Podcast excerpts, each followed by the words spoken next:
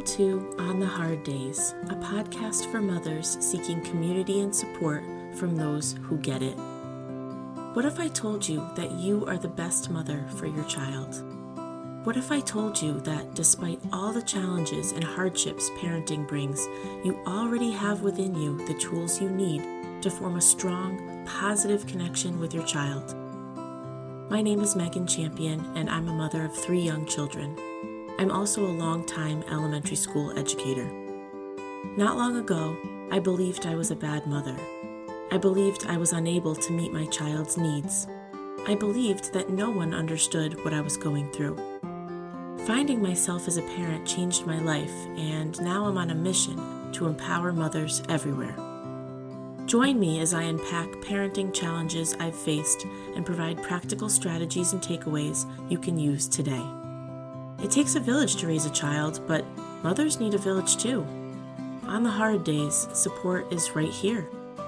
On the hard days, you are not alone.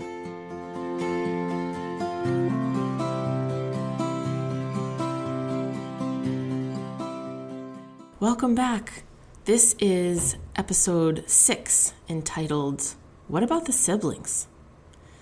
And this is going to be a great conversation about the effect that raising a challenging kid has on the brothers and sisters that we are also trying to raise into happy and healthy adults. Before we jump into that conversation, I want to just take a minute and talk about my very first challenge and my very first giveaway. Today, I am recording this on the 12th of February, so we still have a few more days if you want to get involved.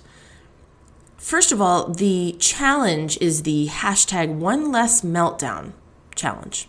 And it stemmed from the last episode, episode five, Lessons from a Frying Pan, in which I came to the realization if you haven't listened to episode five, you totally need to go and do it. It was my favorite episode so far, and I still laugh when I listen to it. But that episode helped me realize that sometimes when you remove yourself from the situation, there are often very simple and easy ways to prevent a meltdown. And if you can think of those easy ways or have a friend or family member help you, because I know it's hard when you're caught up in the moment, gosh, your life would be so much easier if you just eliminated one meltdown, right? And so in my case, it was buying Mr. Seven a second frying pan. so we didn't have to deal with the issue of a clean pan when he cooked his eggs. Just so you know, the pan is in and it's fabulous. I'd pay $100 for that pan, but I didn't. I paid like 10, but I would pay 100. It was worth every penny. But the one less meltdown challenge is simply this. What could you do in your life one small, easy thing just to eliminate one meltdown. And I want to hear those success stories. I've already heard a few. You know, it's like, oh my gosh, I didn't even think of that. Oh, well, that took care of that. Problem solved. Crisis averted. So that's what I'm looking for. So, what I want you to do is this if you are interested, and you should be, because I know your kids have meltdowns like mine do, wouldn't you like to have just one less? So, what could you do? What could you do? Whether that's turning off the heat before it makes that loud noise that wakes the kid, or get that extra frying pan. If they really like red cups, why don't you buy more than one? You know, those sorts of simple things. And then go on your social pages, whether that's Facebook, Instagram, whatever, and tell that success story. Give it the hashtag one less meltdown and tag me in it so I can see it. I'm dying to see it. I want to know what you're doing. And now, after that, there's also my very first giveaway, which I'm super pumped about. I, lo- I already love having a giveaway. I've never even done a giveaway, and I haven't even given away my giveaway, and I already love it. So I want to do one like all the time. And this first giveaway is pretty awesome. It has to do with the One Less Meltdown Challenge, so you got to start there. The prize is going to be a $25 Amazon gift card and a 30 minute vent chat with me. You know, it's so hard. You hear me and you see me on Instagram, you see my kids, but it's just not quite the same, you know? It's it's not. as just a face to face interaction. And my ultimate goal here is community, but community can't be one sided.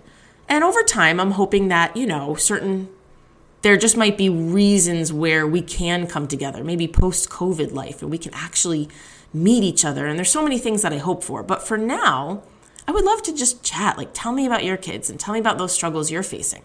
I don't have the answers to most of it, and I'm not a parenting expert. That's not my goal. That's not my project. My project is support and community.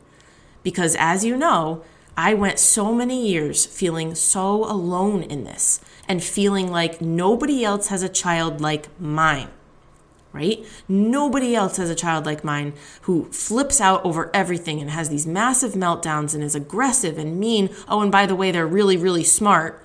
And they're anxious and there's there's sensory issues and there's OCD type issues and there's ADHD type issues and there's just so much. And I was like, surely there can't be anybody else on this planet who has a kid like mine.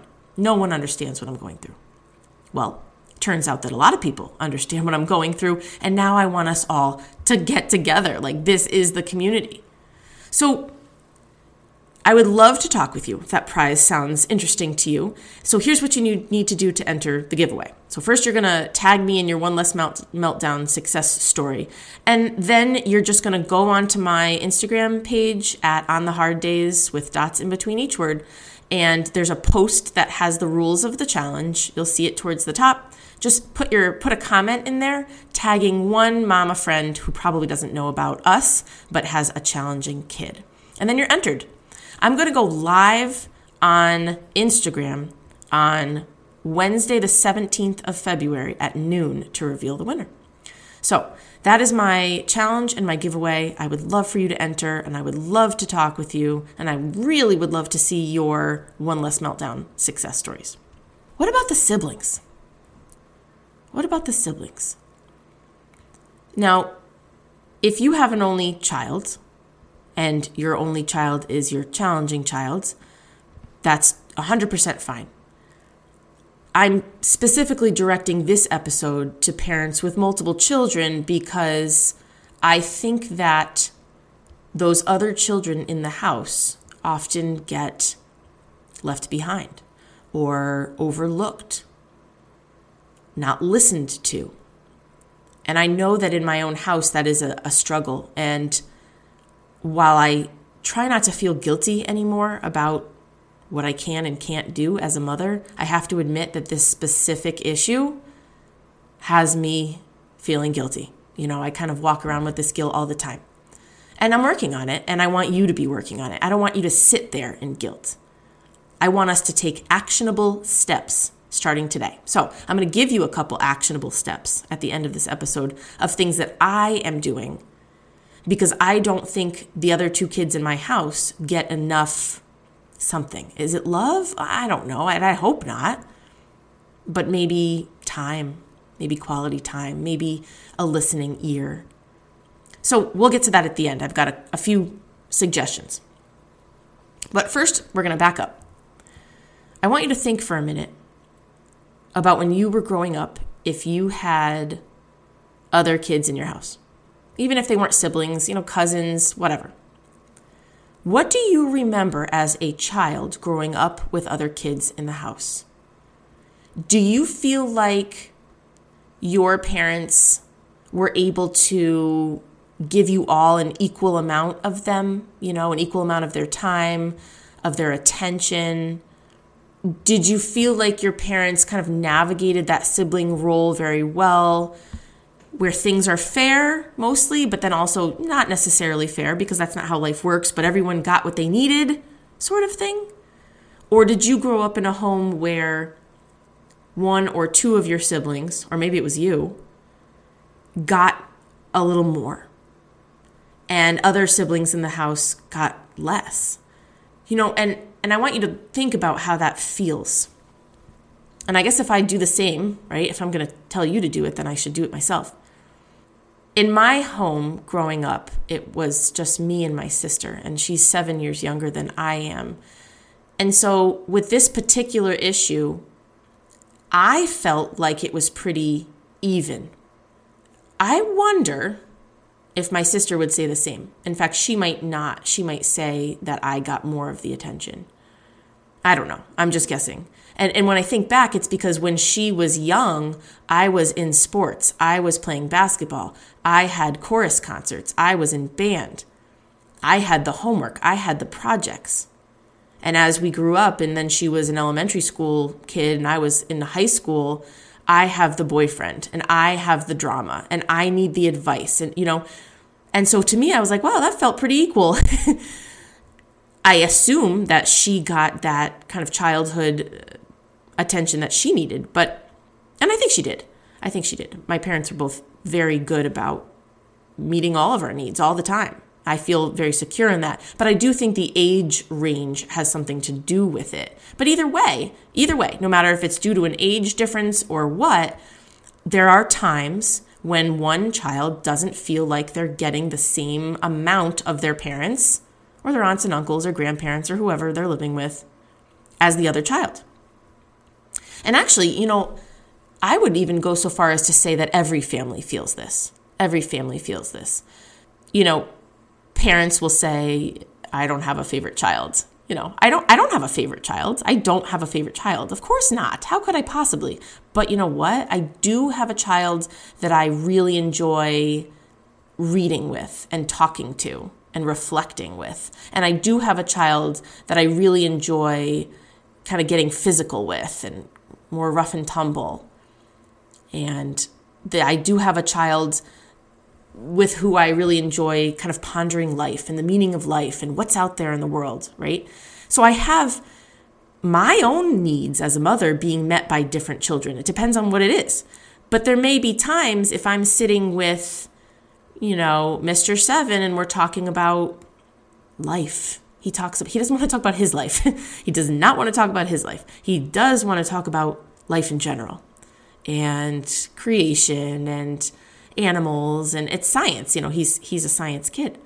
And Miss Seven may say, you know, I don't I don't get to talk to you about that stuff. And then I'll say to her, all right, well let's let's go snuggle in bed and we'll talk about creation of life. you know what Miss Seven's gonna say? Nah, I'm good. and so and that's okay. That's okay. And and so I guess what I'm saying is I think every family goes through this where we all have different needs and they're not always being met in, in the same way. And that's normal. And that's okay.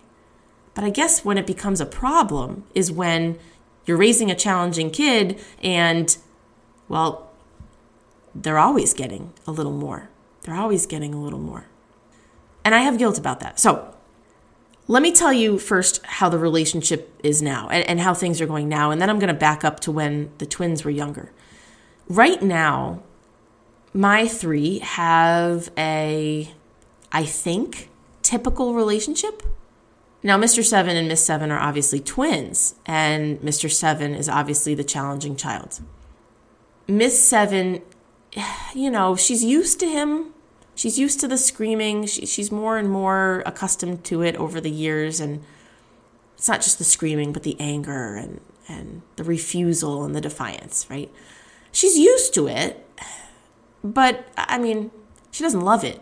I still have some times where, you know, I sit with her and I say, you know, he doesn't mean what he says. You know that he's just angry. He has a short temper. I mean, let's just call it what it is. He he does.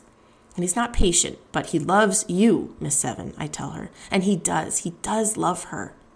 He doesn't show it in the ways that Miss Seven would like. Miss Seven is a feeler. She is a lover, a hugger. She is an I love you kid. She is, you know, she likes to make you happy. She'll write you love notes. Mr. Seven does not show his love like that. Mr. Show, Mr. Seven, Mr. Show, Mr. Seven shows his love through playing, through quality time. And he doesn't want to tell you. He just wants you to know. And so I try to make a point now, whenever I see Mr. Seven do anything that goes out of his way just a little to show affection to Miss Seven, it's not always going to look like a hug, but they do snuggle up on the couch sometimes, usually bonding over that darn stuffed cat that I talked about in my stories that literally almost went up in flames because Mr. Four put, put the cat in the burner. But anyway, oh boy, that's another story. This darn cat. Now it's like brown and smelly. And anyway, they all love this cat. But they do curl up on the couch and they do snuggle up with this stuffed cat. And, and that is Mr. Seven's affection. And sometimes, I mean, they just play together. They, they do play together and they do have their own time. And, and those are the ways that he shows his love. But he doesn't say, I love you to her. And he, he doesn't go out of his way to give her a hug. And she does. She calls his name all the time. And she's like, come here. And he's like, now. and so I, I remind her, he does love you. He really does. He really does. I I wonder and I, I worry that when she's older, when she's older, this this this right here, this stresses me out. Like I feel emotional just thinking about this. When she's older and she's in a relationship, friendships, romantic relationships, any relationship, I hope she knows that she deserves to get what she gives. I hope she knows that. I hope she knows that it is not normal for her to give and give and give and receive very little back. That's not a healthy relationship. But if you say, well, why don't you just tell her now? Well, if I tell her now, then I'm pretty much telling her that her brother, her twin, isn't normal, or, or that her twin is not showing her enough love. I don't want her to think something's wrong with him either. I, I don't want her to be angry at him. I don't want her to resent him. Though maybe she does anyway, or she will down the road. I don't know. I don't know about this one. I don't have answers to this one. I do think that therapy is needed for, for everybody and, and her too. She worries about him. She she is anxious. She has anxiety, I would say. Her anxiety takes the form of more typical anxiety. She's a worrier. For example, just quick example that came to my head. Was it yesterday? I think it was yesterday. Kids are building with Legos. Have, are you sensing a trend? All of our issues are Legos or eggs. I swear to God. But we're doing Legos and Mr. Four is building something and he notices that Mr. Seven, who is still sleeping, took one of the pieces off of Mr. Four's vehicle and put it on his own thing, and Mr. Four really wants that piece back. And it's like a specific piece, of course. I we have literally 10,000 Legos in our home, and I bet you this is the only one of this piece. And I, you know, we discussed it, we discussed it, and Mr. Four is adamant that he had it first and that he wants it back. And I'm thinking about it, and, you know, this is the thing. This is the thing. It's not fair to my other two kids to not do something just because Mr. Seven is going to get upset. Can you relate with that? Does that resonate with you? I'm looking for some heck yes. I know exactly what you mean right here. I can't do that all the time. And I do do that sometimes. But I can't say, this is what makes logical sense. But you know what? We can't. He might cry. He might scream. He might get angry. He might go in timeout. Like, that's not good for him. That's not good for me. That's not good for them. But at the same time, it's like, ugh, well, here we go. So, what I said to Mr. Four over this Lego piece, you know, after a while, I was just like, all right, you know what? Let's just take the piece off and I'll, I'll find something else. Like, I'll, I'll deal with it. Oh my gosh, Miss Seven. No, no, no, you can't take that piece. No, no, no, he's going to get upset. No, no, no, no, no, no, no, you can't take that piece, mommy. No. She totally stressed about it. And that's that's kind of where she is. She is worried about him and, and she doesn't like to see him upset. And she, gosh, is she so conscientious as I am and I was as a kid. She is me she doesn't want to make him unhappy. And I don't know if she's just scared of him. I mean, he hasn't sort of gone after her since he was in like preschool. It's not like he's smacking people. It's typically not that. It's just anger, real anger. And, you know, she doesn't want to be the brunt of that, but she also doesn't like to see him sad. Anyway, it's kind of funny because in this particular example, we didn't take the piece off because I was in the middle of trying to get ready for school too. And we didn't take the piece off. And when Mr. Seven woke up, he woke up like okay. Like, not that unhappy. and I told Mr. Four, I said, we're not going to bring it up immediately. No child wants to roll out of their bed and then get accosted. Accosted? Is that a word? I think so. By, um, you know, by a by a sibling. Like you're not going to get in his face right when he wakes up and say, "Hey, you took my Lego piece." And so we gave it a few minutes, and then finally, it came up naturally in conversation. And Mr. Seven said, "No, I didn't take your." He was calm about it too. He was like, "No, I didn't take your piece." And Mr. Four was like, "You didn't?" Mr. Seven said, "No, it was lying right here on the floor. There's another one in the bucket somewhere. I saw it." Mr. Four goes, "Oh, okay." and that's it. That's Mr. Four right there. Oh, I'm really angry about this thing. Actually, I'm not. No big deal. And so we moved on, and there was no crisis, and there was no crying. And I'm sure Miss Seven breathed a sigh of relief. But here's the thing I hate that she was in that position in the first place. And she put herself in that position, but she can't help it. She can't help herself. So that's kind of where our relationship is now. They get along very well, they play together very well most of the time. But I do think Miss Seven is a little bit on edge. She is a little bit she you know, she lets herself go. She has a great time with with her brothers, but she's still always aware of how he might feel and react. And that's that's kind of hard. Now, I have to say that this relationship that they have at home where Mr. 7 is the dominant twin and always has been, always has been is completely reversed in school. Now, in school this year, they are in the same class because of COVID. I think I've said before. It's just, you know, for safety reasons. I mean, I could go into that, but it was the right move to put them in the same class this year. And I don't regret it. I don't regret it at all. And their teacher is fabulous. In school, Mr. Seven is extremely quiet, as he is everywhere. That's not our home. He is not dominant at all. He does. He probably barely even speaks. Miss Seven is Miss Social and Chatterbox and and just talk, talk, talk, talk, talk. And so this doesn't happen in school. So they have this relationship at home and then they both get to school and go into the same classroom for seven hours and, and it totally reverses. I guess I'm glad for that because at least that gives them both a break of feeling like they're stuck in that role. And then when they get home, as soon as they walk in the door, they're back to how it is here. And so I don't think we'll put them in the same class forever. That's not my intention because Miss Seven does need to be able to develop into her own person. I do think she is developing into her own person.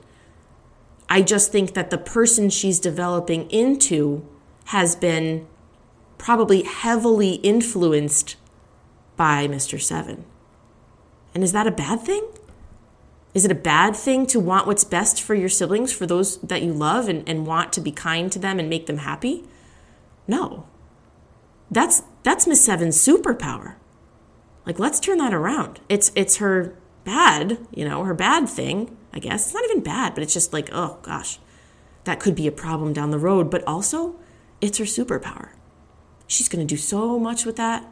My girl wants to be a teacher already. I mean, she watches me with my students and her grandmother is a teacher as well, so we have teachers in the family. And gosh, she would make such a good teacher. But this is also not a healthy way to be if it means sacrificing your own happiness. No relationship is worth sacrificing your own happiness. And it's just so hard to teach her that without insulting her brother and forging that healthy relationship between the two of them. Now, when they were little, I mean, this has been going on for years and years, and I kind of blocked it out. I kind of blocked out a lot. But when they were little, these roles were exactly how they are now, but maybe even worse because they were less verbal. You know, they had less ways, fewer ways, I should say, of expressing their needs. And so there was obviously a lot of screaming. And whenever they fought over a toy, they would argue about it, you know, and probably pull on it back and forth and that sort of thing. And then Miss Seven would give up every single time. She always backed down it's not worth it to her. She wouldn't say those words. She doesn't know those words, but I can see it in her face. It's not worth it. Just let him have it. And that's okay once in a while, but she would do that every single time. Every single time. You can go first. You can have that toy. You can use that glue stick. You can have the bigger cookie. You can, you can, you can. So it's like, on the one hand, I'm just so proud of her. I'm so proud of her because she's so smart, thoughtful, caring. And she's she probably would be thoughtful, caring, kind. She'd be those things anyway. Like that is who she is. But I don't know if it would look like this. I don't know if it would look like this. But at the same time, how do I teach her that she she needs to not put up with certain things? Like you can't give up yourself. If I allow that now, if I allow that in my home now and I allow Mr. Seven to walk all over Miss Seven, well, guess what? Right? You know. She gets older, she's going to allow her partner to do the same thing and her friends. And you know what I did as a kid? I let my friends walk all over me too. I did not learn that at home. It's just who I am. It's just who she is. But she does have that at home. So I have to try super hard. And I am, I think, but I don't always know if it's enough. Now, when I was thinking about this whole sibling thing, I know that there are so many of you out there who have other children who are not nearly as challenging as your challenging kid, and you feel the same guilt that I do. And that's why I wanted to record this episode because I wanted you to know that you are not alone in feeling this way. You are not alone in feeling this way.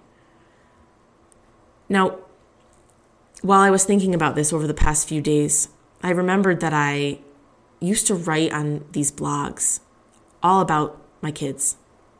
I've had a million blogs. I actually started blogging when I was going through infertility treatment before I even had the twins.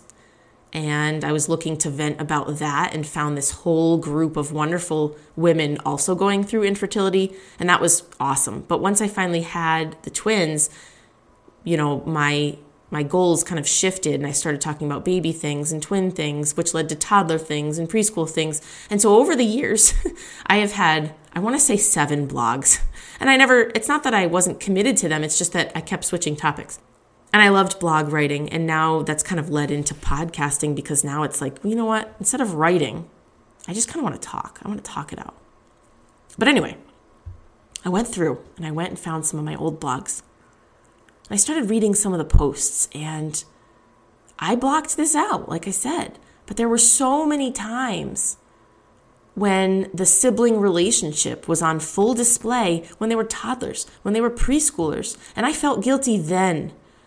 And really, not much has changed. And just to give you a kind of a sneak peek, I guess, into what it was like for us when they were little, I'm going to read you one of my posts.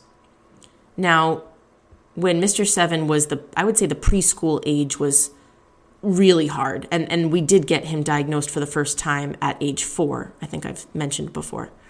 And the preschool years were, were just a huge question mark. Like, what is wrong with my son? And wow, he was just an absolute nightmare at home, like a nightmare. And but he was miserable too. Like he was, he was just sad and angry.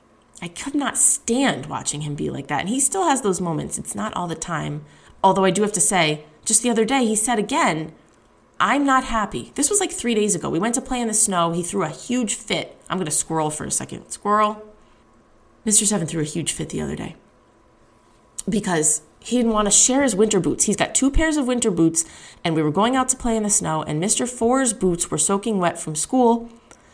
And it's like, they all have the same size feet because Mr. Four is a giant man child, and he um he he needed a pair of boots, and Mr. Seven was like, he cannot wear my boots. He was just absolutely flipping out, and I hemmed and hawed probably more than I should have, and I just should have put my foot down. But I I hemmed and hawed, and I came to the conclusion that yes, Mr. Seven needs to share his other pair of boots. Mr. Four doesn't need soaking wet feet. It's not. That's ridiculous. Oh my gosh, he threw such a fit. He actually kind of smacked my arm away and he never does that and he was just screaming and i had to carry him up the basement stairs and he's like he's a seven year old who's got to be 55 pounds and it's heavy and i had to carry him kicking and screaming and sat him on the couch but i was mad too because because i'm just mad that he won't share and i'm mad that mr four is like okay i don't really need to wear those boots anyway and it's like no yes you do this isn't right This isn't right. So I am putting you in timeout, which is totally ineffective, but I don't know what else to do. And I am going to tell Mr. Four that he can wear those boots. Anyway, after the timeout, and Mr. Four went out to play with Miss Seven, Mr. Seven had a really hard time kind of coming out of that funk. And he stopped crying eventually and, and asked for the hug. And, you know, he's not going to say he's sorry. He does not want to talk about it. And I said to him, I need you to understand why I'm mad right now. He literally covered his ears and crawled into a corner to avoid hearing me because he knew and because he can't handle it. And that's and that's not a, a mean statement, it's a truthful statement. He cannot handle internalizing what he does that isn't right.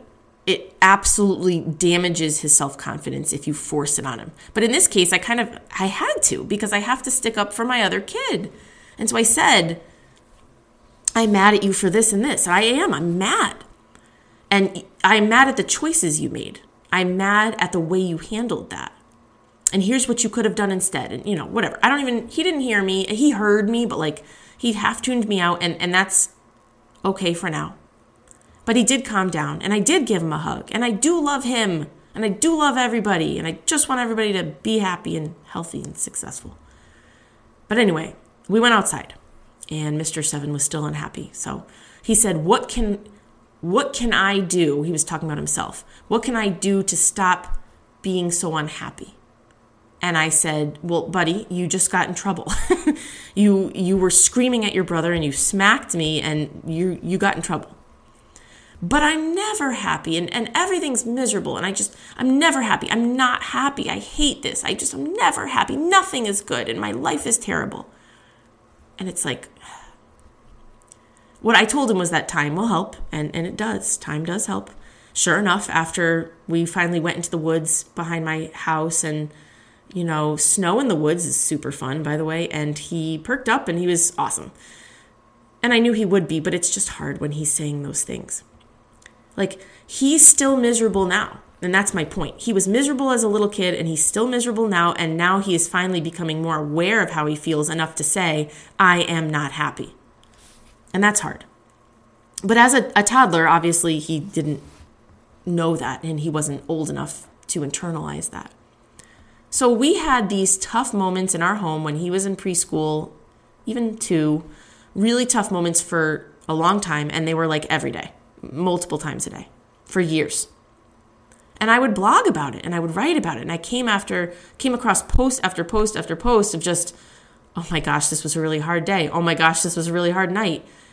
And I still feel that, but wow, I was like, I was in it. I was in it. And if you are in it right now, I feel you. I feel you. I assume you're listening to this because you're in there. Maybe it's passed by and your kids are getting older, or maybe you're in the thick of it right now, but wow, do I hear you and I feel you on this. So, this was the post I wrote, and it kind of sums up everything. It sums up Miss Seven. It sums up Mr. Seven. It sums up my guilt. It, it sums us all up. And the post was written in 2016. So the kids were two. And here it is. It's called Dreaming of Tomorrow. His body goes limp in my arms. Still young, but not so little. He screams, thrashes, brings himself to the floor. He didn't want to brush his teeth. But he didn't want his twin sister to have teeth time with me either. He wanted to be first and to also not brush his teeth. I stay calm for now, looking at the clock. Bedtime is here, and every minute we wait is one more minute this child is tired, very tired. The meltdown continues for a long, long time. Through the brushing of his sister's teeth, through the reading of a story to her that he couldn't bear to listen to or be a part of. Following us into the next room, eyes full of tears, screaming, getting close to my face and saying, Mommy, I want to hit you. Waiting for my reaction as he says it again and again. He never does hit me. Knowing my patience will save me, and possibly him, I keep repeating, I know, I know you do. Sister's book is over. She's ready to head up to bed. He wants to brush his teeth with me now. And I give him one more chance. Are you ready to brush your teeth right now? Yes, he screams. I head over to the table and he collapses onto the wood floor. He's not ready. With no time to spare, at a time where this boy desperately needs to sleep, I'm forced to carry his 35 pound self up the stairs, giving him the choice along the way to walk. He can't do it. He can't stop screaming, thrashing, doing anything he can to get out of my arms. Pregnant, guiding sister up the stairs ahead of us and praying she doesn't slip, I hold on as tightly to his wriggling body as I can, knowing in my heart that I won't drop this child. And I don't. We make it up, and I know it won't get any better. The sadness starts to creep in. He's so angry, he's simply screaming a sound with no words. How sad to end our day together this way. The night before I have to go back to work, where we could be doing hugs and I love yous, and we're not. I can't even communicate with him. Sister starts to get upset as her routine was disrupted too. The hug they give each other before cribs, he just can't accept it. She wants to give it, her open arms are ready. And it just won't do. At that moment, I feel sad for her too. She wants a routine. She's ready to comply. She loves her brother. And he can't see that right now. He can't see through his own tears. Into her crib she goes. Into his crib he goes, kicking and screaming, jumping up and down and grabbing the sides of the crib. I wonder if this will be the first time he's determined enough to climb out. I sing her the song. I sing him the song as he screams, Don't sing, don't sing. And when it's over, I turn to tell her goodnight, and I hear in a sad voice, Mommy, a kiss, kiss me. I can't believe it. He never asks for a kiss. How could he have known that asking for this tiny little thing brings me full circle from angry to frustrated to sad to the deepest level of love? This boy puts me through the wringer. He gets his kiss, or five, and I promise him that I love him, that everyone loves him, that it's okay to be sad. And then that his lovey is sad too. And could he make Lovey feel better? He lays down, finally, snuggles Lovey. I say good night and I love yous to both babies. There's a little protest there, but he's still lying down. By the time I get down the stairs, he's snuggled up in, snuggled up in sleeping position, which is always on the belly. I'm mentally drained, still sad, still full of so much love for both of my perfect, imperfect children that my heart might just burst. The carton of ice cream and spoon join me on the couch. This night is effectively over. Many minutes later, his sister finally whispers, Mr. Seven? You're happy now, Mr. Seven? But he doesn't answer. He's already dreaming of tomorrow.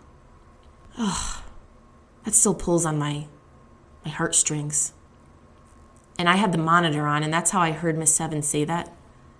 It's like, my God, at two, she's two and a half, two and a half. It has taken me 20 minutes to figure out how old they were in this in this story, but two and a half. At two and a half, she knew how upset he was, and she knew that he she wanted him to be happy. And she checked on him. She checked on him. She was looking for that validation. She was looking for whatever it was that she needed so that she could go to sleep, that so she could feel peace. And he was already asleep. And it's like that was a missed chance. That was a missed chance for her to receive the love that she is seeking from him. And maybe my guilt here is that I can only give her my own love, but I can't give her his love. I can't. And I can tell her a million times that he does love her and he does love her. But I can't fill that void. I can't fill that gap. If she wants to play with him and he doesn't, and so I play with her instead, great. But like it didn't do the job. two and a half years old. You're happy now? Oh, it kills me. It kills me. So, not only do I feel guilty because I don't think I can fix it, I can't fix it, but I also feel guilty because I wonder what am I doing? Have I taken enough steps? I cannot fix the problem, but I sure can take some actionable steps. So, it's an ongoing issue. I've obviously been thinking about it since they were little. But here are the actionable steps that I feel are at least a start. Now, I'm going to tell you what I try and do, and I would recommend that you try them too. That being said, you might have some other things that you do or can think of that help fill that gap. Again, you're not going to fill it. You're not going to fill it. And that's the thing. Like we mothers have to sit sit in that. You have to sit in that feeling of knowing that what your child is missing due to the challenging child, you cannot fully fix it. And that's going to just have to be. That's just going to have to be. But like I said, there's, you know, there's some small steps you can take to at least help a little. So, one of the actionable steps that I'm taking and remind myself to take is quality time with just her, right? And that's kind of the obvious one. But it's obvious, but like if you have multiple children and a busy schedule, it is extremely hard to plan quality time. So I guess what I would say to you is I've I've thought about quality time a lot over the years and at first I used to think of it as like a big deal. Like what if once a month um, each kid gets like a, a full day of fun with just them, like previous, you know, previous life prior to COVID. But like we can go to a museum and like Miss Seven, she's so girly. She's like the girliest girly girl, and I was not growing up at all. So like she would love to get her nails done and there's just uh, cute things that she would love to do. Build a bear is build a bear even a thing? I'm aging myself here, but like that sort of thing, she would love that. We can go out to lunch, right? So I could do a full day or even half a day. And there's nothing wrong with that. That is an actionable step you can take. But honestly, I think I would fill her cup more with smaller, easier, cheaper daily steps at home. That quality time is like if you've been on my Instagram, I hope you have, but every single night before she goes to bed, she wants to check in, of course, and I, I want to check in too, but now she wants to check in on camera because she wants you to know how her day was, which is adorable. And so she asks, like, can you videotape this video, record this? And I'm like, sure, you know, and she loves it. But we were going to chat anyway, and we chat in her bed, and she and I read a chapter of a chapter book together. And I try to find these small moments in the day where it's just her and I. And last night, because we do this when we're snuggling the kids and tucking them in for bed, we do one kid at a time, and she was last last night. And so she helped me clean the kitchen. And I was like, You can go play if you want, you know, and I can sit with you. And she was like, I want to do some chores. So she and I cleaned the kitchen, and she, I don't know what it is with a seven year old and a spray bottle, but like hand them a spray bottle and they're good to go. So she soaked my counter and then she wiped it clean. And she was like, you know, look it, I did a great job. Do you like, do you like my great job? And what can I wash next? What can I clean next? It was simple, but it was just me and her. And the same for my other children too. So that's one kind of obvious, but yet often overlooked actionable step that you can take you know, small moments in your day, a little bit of time with, with each kid if you can. Other things that we've done. Miss Seven is a feeler, as I've told you, and she also likes to write and she likes to read. And so I've been giving her little messages. For example, I am still, because it's February and not Valentine's Day yet, I'm still putting hearts on the kids' doors at night, giving them one thing that I love about them, and they wake up to it each morning. And if I forget a night, oh my gosh, they're all over that. Like, hey, you forgot a night. they, tur- they take turns running to each other's doors and reading what I wrote. But that's special because it's just from me to that child. I love how you, I love when you, right? Something very specific. Don't, I'm not saying I love that you're kind. I'm saying something very specific. I love how you're sharing your stuffed animals with your brothers or whatever. So that's something. There's also so many cute products out there, like um, a mommy and me journal. I mean, if you have a kid who likes to journal, Mr. Seven would rather jump off a cliff than journal with me, but Miss Seven loves it. We've even just used used a plain notebook, and she'll write a message, and I'll write one, and then I'll ask her a question. You know, I'll say like, "Hey, I, you did such a great job the other day with X, Y, and Z. Tell me, what's your favorite type of cookie?" and then she'll respond back in the notebook and we have this little spot where we leave it and she'll you know if she writes oh chocolate chip. And then i'll write back to her and say hey let's get some chocolate chip cookie mix and let's bake cookies this weekend. And she'll write back yay. And it's like the simplest little thing but it's just for her and i.